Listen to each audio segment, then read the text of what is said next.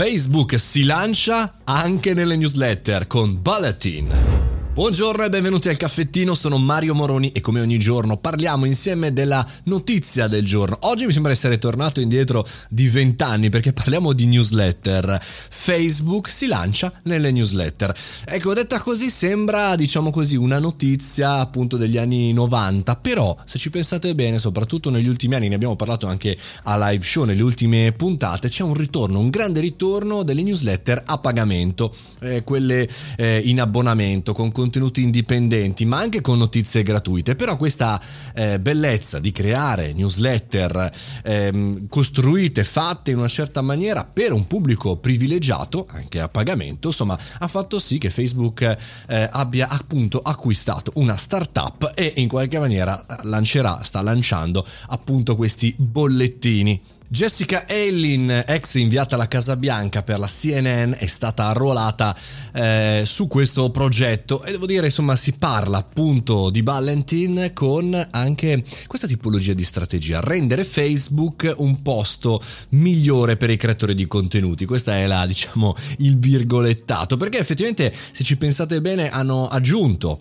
eh, scrittura, quasi si avvicinano appunto a LinkedIn, contenuti audio, podcast, eh, le live audio rooms che insomma, fanno concorrenza al morto Clubhouse, tutto in un unico posto. È come se fossimo effettivamente tornati negli anni 90, quello sì, e Facebook fosse il web, cioè tutto quello che una volta era il web tradizionale dei siti internet dove c'era la chat, dove c'era la newsletter, i forum, che sono i gruppi locali, le pagine locali, eh, Sava come direbbe qualcuno, bene, li troviamo su Facebook. Questo approccio chiaramente potrebbe essere molto utile per chi? Per quei piccoli, medi che magari non possono permettersi una piattaforma di newsletter e anche gli stessi creatori di contenuti. Insomma, è come se Facebook stesse abbracciando con la sua calda F blu eh, un pubblico che di norma ha mille tool a disposizione ma fa fatica a metterle insieme. È come se in qualche maniera stesse cercando di tornare in un ruolo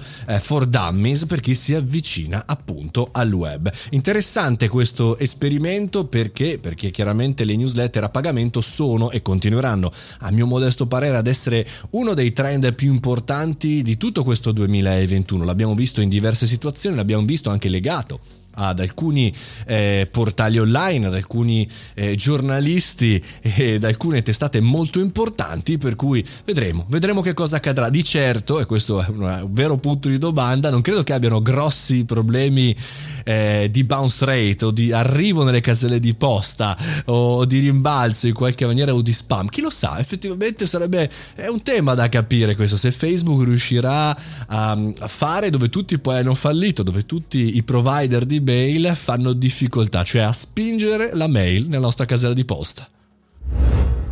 E con questo concludiamo anche il caffettino di oggi, ci risentiamo come sempre dal lunedì al venerdì alle ore 7.30, c'è qui il podcast se ti è piaciuto, recensione su Apple Podcast e magari anche un segui, un follow su Spotify. Fate i bravi, ci vediamo come sempre, sempre qui al podcast.